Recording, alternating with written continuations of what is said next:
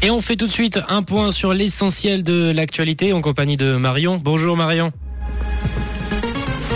Bonjour à tous.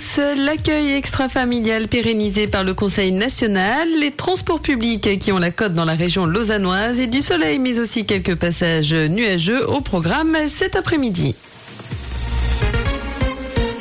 L'accueil extra-familial consolidé par le Conseil national, il a en effet été approuvé par 107 voix contre 79, un projet allant en ce sens. Il s'agit de soutenir financièrement les parents pour chaque enfant gardé par des tiers de leur naissance à la fin du primaire.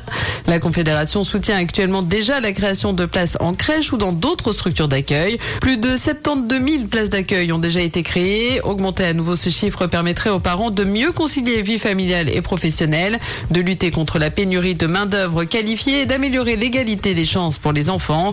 Un crédit d'engagement de 224 millions de francs a été débloqué pour 4 ans.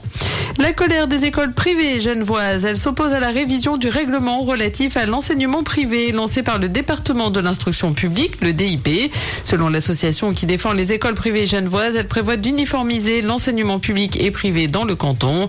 L'âge d'entrée à l'école est également en question. Actuellement, les écoles privées peuvent accepter les enfants dans leur 3e année quand il faut attendre 4 ans dans le public. Le département de l'instruction publique souhaite supprimer cette dérogation. L'âge de début de la scolarité sera également au menu du Grand Conseil genevois ce soir. Le DIP lui réagit aussi et invite au dialogue des écoles privées.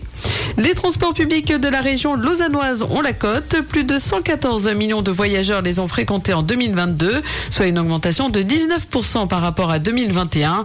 Dans un contexte encore marqué par le Covid-19 au premier trimestre, les métros retrouvent une fréquentation proche de 2019 et les premiers chiffres 2023 montrent que la tendance se poursuit. Conséquence, le trafic routier, lui, n'augmente plus.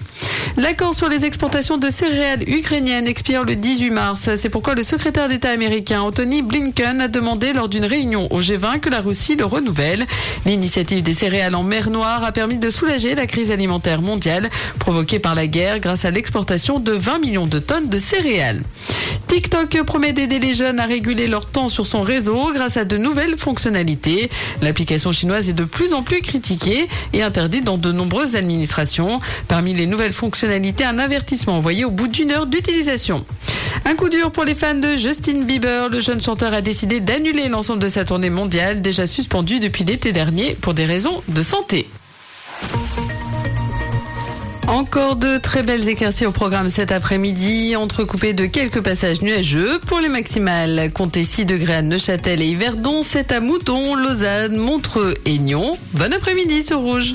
C'était la météo, c'est Rouge.